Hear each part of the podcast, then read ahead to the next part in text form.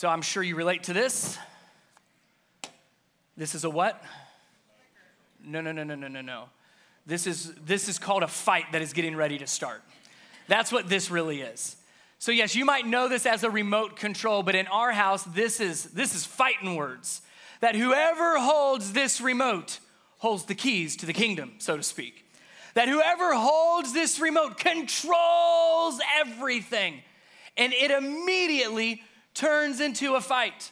One of the kids will get a hold of this remote and they try to go so fast. They're trying to get to their show while the other kids are wrestling. It's like, no, I've got it. I have found this remote in so many strange places, the bathroom being one of them. And I'm like, why is this remote in the bathroom? I didn't want anybody else to find it. I didn't want anybody else to get it. So my kids will turn on their show and then they will walk around with this remote so that nobody else could ever get it. Becky and I, we usually do like a Friday night family movie night. And so it's no, no, no, no, no. You have had the remote all week. It's our turn for the remote. And as soon as we say that there's a war, there's a battle, there's all this tension that is brought up in our family, because out of five of us, two adults, three kids, all of us want to have control. All of us want to watch something different.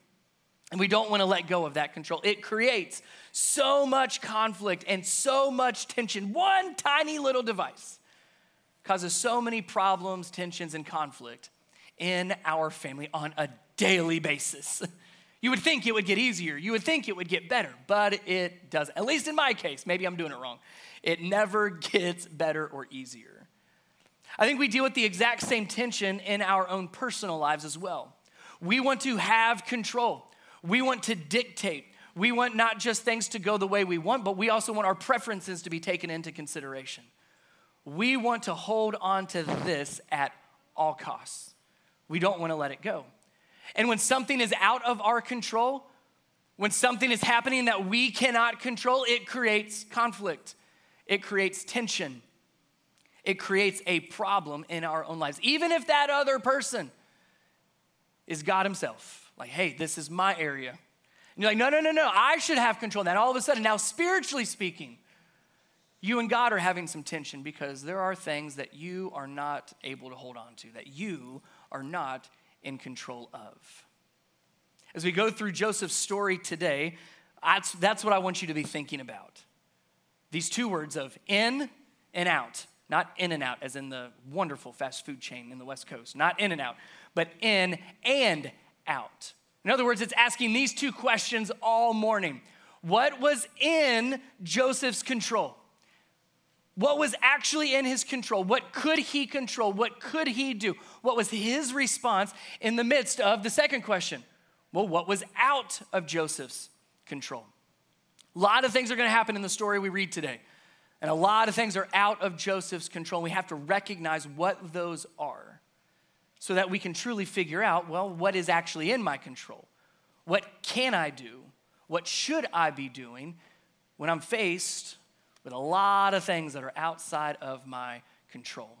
Let me catch you up if you weren't here last week the story of Joseph, Old Testament story we see Joseph, he was the youngest of his brothers. His father had favoritism on Joseph, loved him more than any of his other brothers, which led to a lot of problems. The brothers contributed to this dysfunction. Joseph himself contributed to this dysfunction as well as their father Jacob. And this ended up just being a recipe for disaster. The brothers got all mad and jealous, so they plotted to kill Joseph. Long story short, instead of killing Joseph, they decided to sell Joseph into slavery to get Joseph out of their family, to get him out of their life. So you would look at Joseph's story, and that's where we ended last week. It wasn't a very great ending. But as we said, God is working behind the scenes. And we won't necessarily see that until a little bit later, but know and trust that God is going to be with Joseph and God is going to be working and moving even in the midst of difficulty and hardship, and especially in the things that we would say are outside of our control. So, if you got your Bible, Genesis chapter 39, we're going to go through a good portion of this story, this chapter. We're going to break it up into three parts. Three parts, and in each one of these parts, we're going to see what was in Joseph's control, what was out of his control.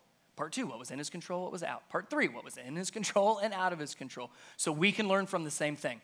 Joseph's story and situation will probably be very different from the life that you're living in your situation. However, the general out of control things that he dealt with, you're gonna relate to. What he chose to do, the things that were in his control, you are most certainly gonna still be able to relate to. So even though Joseph's story is one of an extreme, many things that we can still learn uh, will apply to us. If you don't have a Bible, make sure you pick one up afterwards, right where you see the t shirts and the coffee. That's our gift to you. It's so important uh, that you've got a Bible that you can read and understand, and that is yours, so you can have outside of just a Sunday. So, our gift to you. Here's the story. Again, we'll be in it. We're going to look at this in three different sections. Here's the first part Genesis chapter 39, verse 1. When Joseph was taken to Egypt by the Ishmaelite traders, he was purchased by Potiphar an Egyptian officer. Potiphar was captain of the guard for Pharaoh, the king of Egypt. The Lord was with Joseph, so he succeeded in everything he did as he served in the home of his Egyptian master. Potiphar noticed this and realized that the Lord was with Joseph, giving him success in everything that he did. This pleased Potiphar, so he soon made Joseph his personal attendant. He put him in charge of his entire household and everything he owned. So that's where the story picked up from last week. Again, instead of getting killed, he got sold into slavery by his brothers, and now he's sold again from the Ishmaelite traders to the house of Potiphar, an Egyptian um, captain. Now, let's ask the question what was in his control? What was out of Joseph's control? Those two questions are gonna be crucial for today. What was out of his control? Well, who he got sold to. Joseph had no say in what happened to him once his brothers sold him into slavery. So he had no control over where he was sold. He had no control over who his master was. He had no control over the tasks that he was given. He had no control over what he was asked to do. A lot of that situation, a lot of this part of Joseph's story was completely out of his control. So that's out of his control. Let's not focus on there because there's nothing we can really do about it. So, what was in Joseph's control? It was how he responded and how he served and how he lived his life in the midst of the uncontrolled. Notice here, God was with him, and Joseph continued to serve his master well to the point of verse 3 Potiphar noticed this, realized that God was with him, realized the work ethic, integrity, and character of Joseph. And so, what Potiphar do? He put him in charge of his entire household. Like, this is actually looking up for Joseph. Things weren't looking so good. Now things are starting to look up. Sold into slavery, but at least he got a promotion. Things are looking a little bit better for Joseph. So, what was in his control, what is always in our control? Let me say it this way be noticeably different. Be noticeably different. It would have been very easy for Joseph to recognize the situation that he was in, the control that he lacked, well, I can't control that I'm in slavery and I can't control who my master is. I can't control what I'm being asked to do, so I don't want to do any of it. It would be easy for Joseph to get into a place of bitterness and resentment. That would have been very different. Instead, he said, No, no, no, no. No matter my situation, I will still serve God. And I will serve others with that same integrity and that same character. Potiphar noticed something out of all of the slaves he most likely would have had. Potiphar noticed something different in the life of Joseph, how he carried himself. And I would ask us the same question What do our thoughts, what do our actions say about what we believe? What do our attitudes say about what we believe? Jesus speaks to this. Jesus' words in Matthew chapter 5. He says this pretty famous, pretty familiar passage. You are the light of the world, like a city on a hilltop that cannot be hidden. No one lights a lamp and then puts it under a basket. Instead, a lamp is placed on a stand where it gives light to everyone in the house. And he sums it up, verse 16. In the same way, let your good deeds shine out for all to see. Why? So that everyone will praise your Father in heaven. That everyone will praise your heavenly Father. Joseph is living this out before Jesus ever spoke those words. That no matter the situation, no matter the unfairness, no matter the problems, no matter the hardship, no matter what is out of his control, Joseph says, There's one thing that I at least have control over how I'm going to serve, how I'm going to act, how I'm going to speak in this crazy, dysfunctional, disastrous, and unfair situation. He doesn't complain that we have record of, he lives out his faith. And it is noticeably different to the point where Potiphar actually notices. Which each of these questions, the what's in our control, what's out of our control, what's in Joseph's control, what's out of Joseph's control, I want to give you like a reflection question. Something that I hope just doesn't go through your, your head, your ears real quick this morning. This might be worth taking a picture of, this might be worth writing down, and truly spending some time this week reflecting on this. Here's the question the first one What do people see when you're in pain? What do people see in you when you are hurt? What do people see in you when you're mistreated, when you are judged, when you've been treated wrongly, when you are living in a situation that is unfair, undeserved? What do people see in you? Our situation and Joseph's situation, like I said, very, very different, most likely. But what's in our control is the same how we continue to serve, how we continue to live out our faith in the midst of a situation that is out of our control. That's part one. Things are looking pretty good for Joseph. We're on the ups.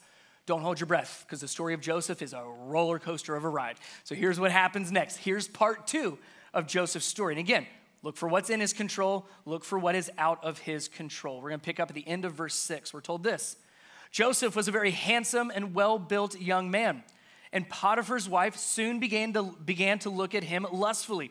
Come and sleep with me, she demanded. But Joseph refused. Look, he told her, flattered, but my master trusts me with everything in his entire household. No one here has more authority than I do. He has held nothing back from me except you because you are his wife. How could I do such a wicked thing? It would be a great sin against, and say this with me who's he going to sin against if he follows through? God. Remember that. We're going to come back. That's a big piece. It would be a great sin against God. So he stands up for what's right. He tells her no. I refuse to do something that's against my faith and against my character, ultimately against my God as well as my master. Verse 10, the temptation continues. She kept putting pressure on Joseph day after day, but he refused to sleep with her, and he kept out of her way as much as possible. One day, however, no one else was around when he went in to do his work. She came and grabbed him by, you can't make this up, like this is soap opera 101 here. She came and grabbed him by his cloak, demanding, Come on, sleep with me. Joseph tore himself away, but he left his cloak in her hand as he ran from the house. Like, kudos to Joseph. I mean, that kind of temptation, that kind of opportunity, and he said, I want to have nothing to do with this. I'm out of here. He said no. He refused her multiple times. He stayed strong day after day. But when push came to shove, I mean, incredible man of God here that he literally ran away from her, leaving his cloak, leaving his coat behind. Like he should be commended for this, he should be rewarded for this. But I think you can imagine the life of Joseph doesn't keep going up, it's going to fall pretty quickly. Here's what happens next, verse 13. When Potiphar's wife, when she saw that she was holding his cloak, she said, Uh oh. How am I going to explain this? She was holding his cloak and he had fled. She called out to her servants.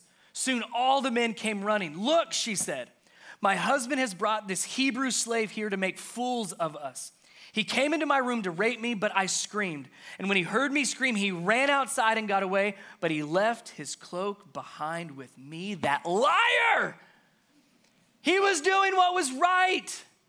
He was doing the godly thing, the right thing. And she made up a horrible lie about him. Now, surely Potiphar can see through this lie. Surely, surely Potiphar could figure out what actually happened and that Joseph would get an opportunity to explain himself and that he again would be rewarded or even commended for his righteous actions. Verse 19 Potiphar was furious when he heard his wife's story about how Joseph had treated her. So he took Joseph and threw him into the prison where the king's prisoners were held, and there he remained. How's that for doing the right thing? Let's ask the question again. What was in Joseph's control? What was out of Joseph's control? What was out of his control? The temptation, completely out of Joseph's control. He even tried to stay out of her way, and the temptation was constantly knocking on his door, completely out of our control as well. Temptations in life will always, always, always knock on your door. So we can't do anything about the temptations of life. We can't do anything about how she responded, about how Potiphar's wife responded to his refusal. He can't control her lie that she told. Can't control how Potiphar responded to the lie that was told about him. He can't control, bottom line, the temptation and other people. And that's a hard pill to swallow. Like, we know that. Like, no one would disagree with that. But we live our life expecting to be able to control those two things. What's out of our control is the temptation and other people.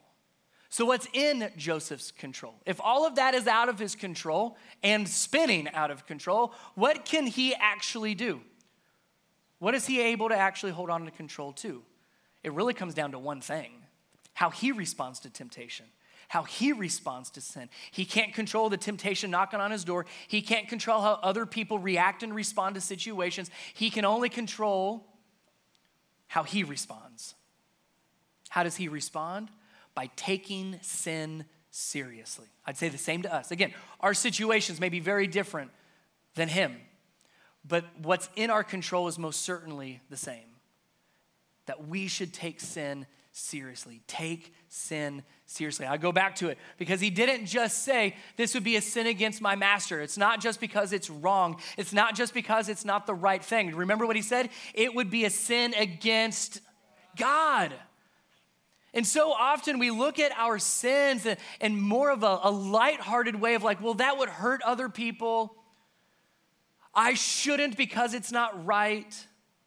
It's not ethical. It's not moral. Bottom line, folks, it's a sin against God. And Joseph takes his sin seriously. He doesn't give any other explanation, any other reasoning other than, no, I'm not going to. Yes, it would be wicked. Yes, it would be against my character. Yes, it would be against my faith. Yes, it would hurt the man that has given me responsibilities. But bottom line, he refuses because it would be a sin against God. So, what do we do with that? Again, I said the temptations are out of our control. We will always be tempted. That's the job of the devil is to tempt you and try to pull you away from God, to distract you and keep pulling you away from God through our sin. Temptation will constantly be knocking on your door. When I was a, a, teenager, one of my youth pastors gave us the challenge to memorize scripture like most youth pastors do. Nathan does that with his group as well. One of those passages he told us again and again and again you have to have this passage memorized. You have to have it in your head, you have to have it in your heart. Is 1 Corinthians 10 13. For no temptation has overtaken you except what is common to us all. But God is faithful. He will not let you be tempted beyond what you can bear. But when you are tempted, He will provide a way out so you can endure. Oh man, I've held on to that. Break that down just a little bit. No temptation has overtaken us all or has overtaken you except what's common to us all. In other words, sin and temptations are always going to be knocking on your door. You can't do anything about that. But God is, what's it say? Faithful. God is faithful. He knows what you can handle, and He will not let you be tempted beyond what you can bear. But when you are tempted, not if you are tempted, but when you are tempted, He provides a way out. Now it's in our control. It's up to us whether we choose that way out or whether we give in. It's up to us whether we refuse, like Joseph, or whether we give in. That is always in our control. How seriously do we take sin? Temptation is knocking, but you don't have to open the door. This last week, if you haven't been here yet, I highly recommend it. Have you guys been to Crumbl Cookie yet? Oh my goodness gracious. Can we just give a shout out to Crumbl Cookie? It's a great thing that they are now in Dawsonville. It also might be the worst thing that's happened to my family the fact that they're in Dawsonville. Now, please hear me. I have nothing but great things to say about Crumbl Cookie. We went there. It was their soft opening this last week. My kids had never heard of it before. They get home from school. I said, Everybody get in the car. Where are we going? It doesn't matter. You are about to experience something you will never forget. So I drove them, Becky and I drove them to Crumbl Cookie, and we walked inside, and it was just everything that I knew it was gonna be. We'd been at the one off exit 13, and we're like, it's finally here. So we got our Crumbl Cookies, ate it. It was a great time. And I say all that because I'm like, it's a great thing unless you're trying to not eat sugar. Right? It's a great place to go as long as you don't care about your calorie intake. If you are somebody that cannot have sugar, then you should not go in Crumbl Cookie. But here's what tends to happen with us. If that's you, and we've all been there, right? Ah, I'm gonna go through this month and I'm not gonna have any sugar and I'm gonna watch what I eat. But I've heard of this new store that just opened. I wanna be supportive of my local community and businesses here. So I'm just going to walk in. I'm not gonna get anything. I'm just gonna walk in and see what all the hype is about. So you walk into Crumbl Cookie, strong in your position and your principledness, saying, I will not get me a cookie. But you walk in and you go, Oh, it smells so good in here. I don't know why. And then you just see all the smiling faces and you hear the voices when you walk in. Welcome to Crumbl. Like, oh, you guys are so nice. It would be rude of me, so rude of me, to walk into this lovely establishment and not support them. So then you think, well, I'll just go up and I'm going to talk to the lady that's so nice and welcomed me in with a big smile and just tell me the story of Crumbl Cookie. And they tell you the story. And, and then you see right in front of you right? Not on a picture, like the real things right in front of you on the counter, and they're this big. And they're like, and they change every week, and you get to try. You mean I have to come back weekly? Because it changes every week? What a great idea, Marketing 101. So then you start to look and you're like, well, again, it would be rude. I'm already here. There's a line. They're kind of waiting. Let me go ahead and get, I'll get them for a friend. I'll get them for a friend. Let's go ahead and do the box of four. Let's get them for a friend. And I don't know what they like, so I'll pick what I like. And I'll go ahead and pick the four. But these aren't for me. These are not for me. I'm going to make sure I give these away. So then they take your order and they're so nice about it. And then you wait over here. And then they bring the box open to you. Is this what you ordered? You're, you're starting to get a little weak at this point. You're like, uh, that's what I ordered for my friend. Yeah, yeah, that's what I ordered. Thank you. So then you begin to walk out and that box is sitting on your counter. I experienced this firsthand last night. I said, guys, don't, don't eat these. These are for church tomorrow. I walked upstairs for a second. I walked back downstairs. The box was open. And I said, kids, what are you doing? They said, we were just looking. That's how it starts. You start just looking. I'm not gonna eat one, I'm just looking and smelling.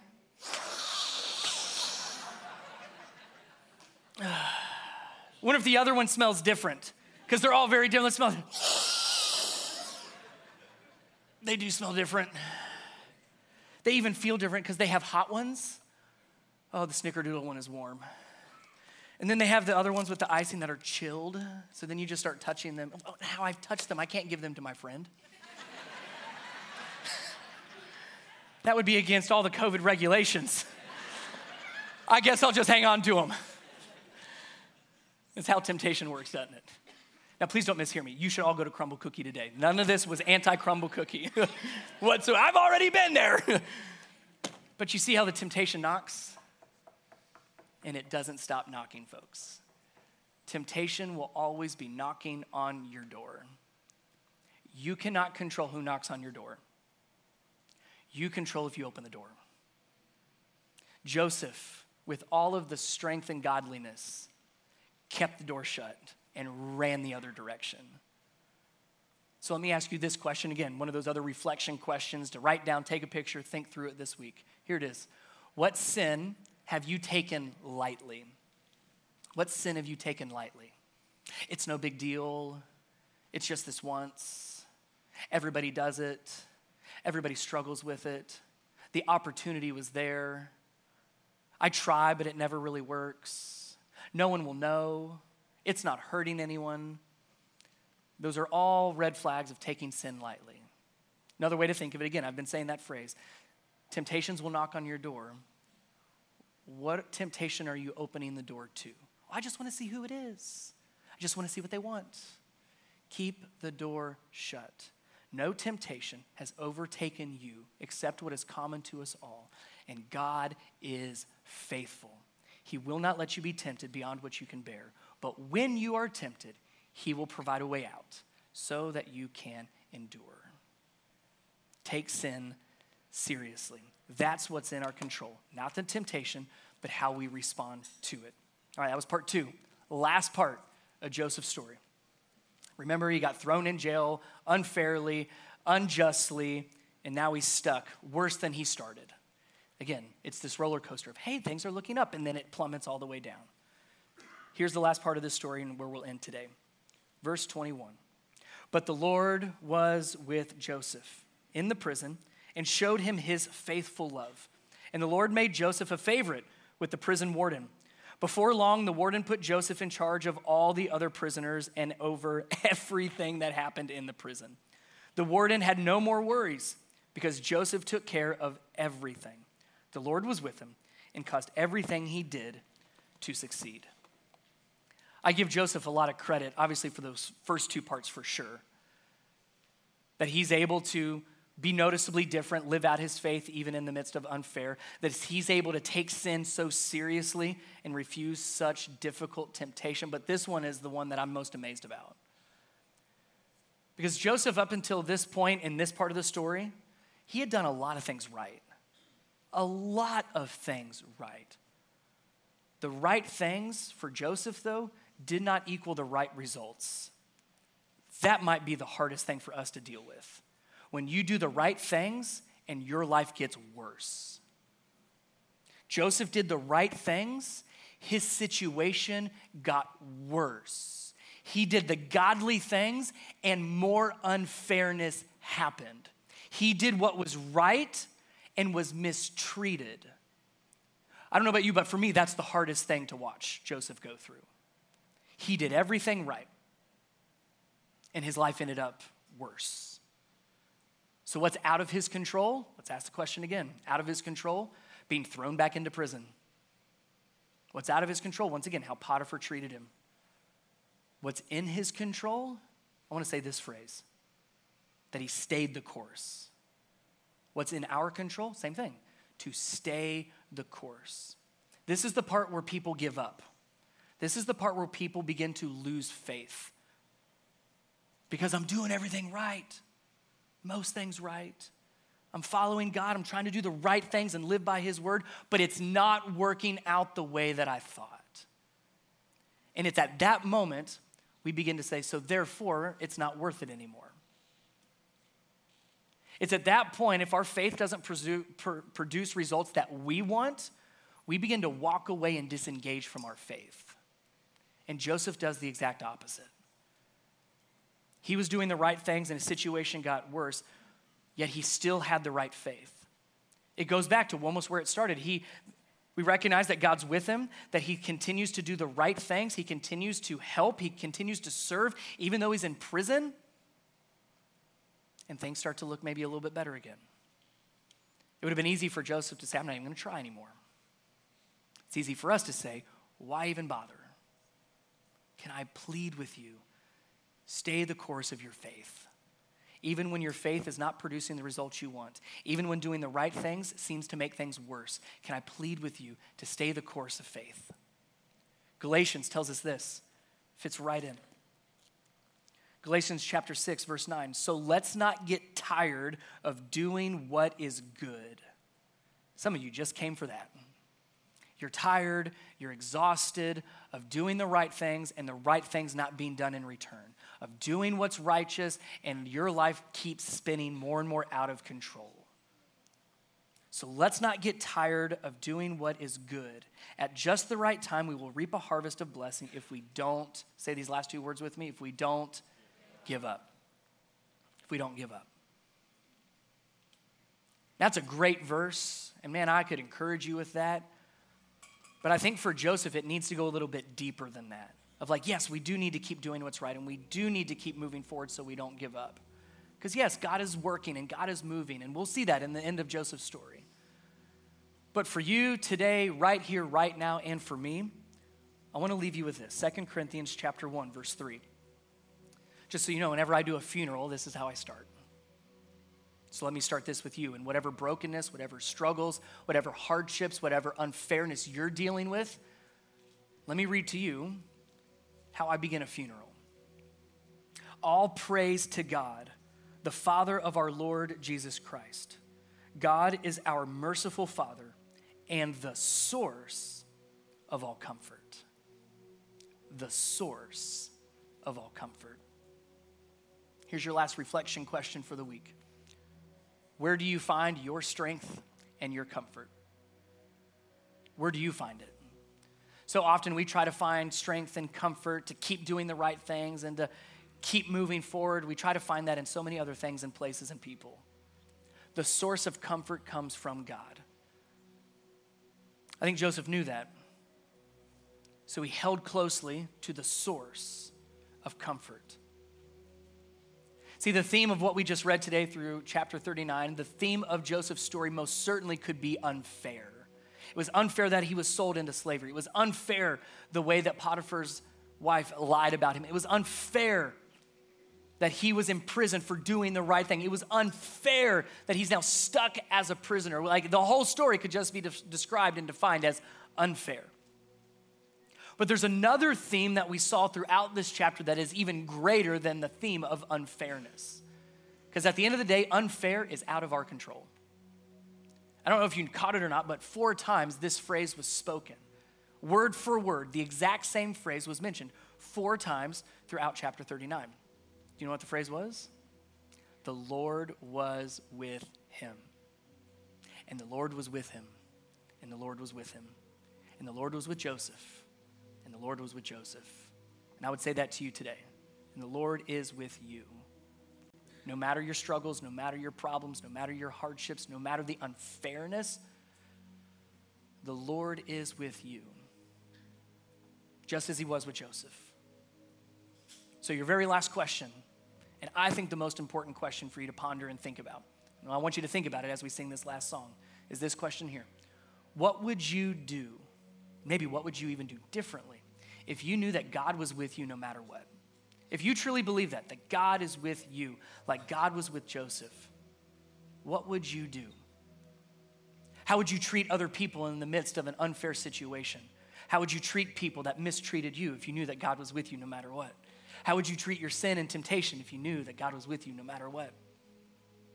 How would you find strength and comfort if you truly believed with all of your heart that God was with? How would you be a little bit different? How would you live a little bit different? Knowing, trusting, and believing that He most certainly is with you. As we sing this last song and as I pray over you, begin to reflect on that question God, I know you're with me. I believe that you are with me. How can I live differently? Let's pray. God, thank you so much for that promise, for that hope that we have in you, the promise that you are with us no matter what. I pray that we begin to recognize the things that are in our control and out of our control. That yes, we will live a life full of unfair, unjust, mistreated, judged. Name it, we will experience it. And through it all, may we remember what is truly in our control. That how we treat people points people to you. How seriously we take our sin tightens our relationship with you and that we stay the course. Our consistent faithfulness is a reflection of your consistency and your faithfulness for us. So, God, remind us that you're with us no matter what. Remind us how we can continue to point other people to you because you are with us. In Jesus' name, amen.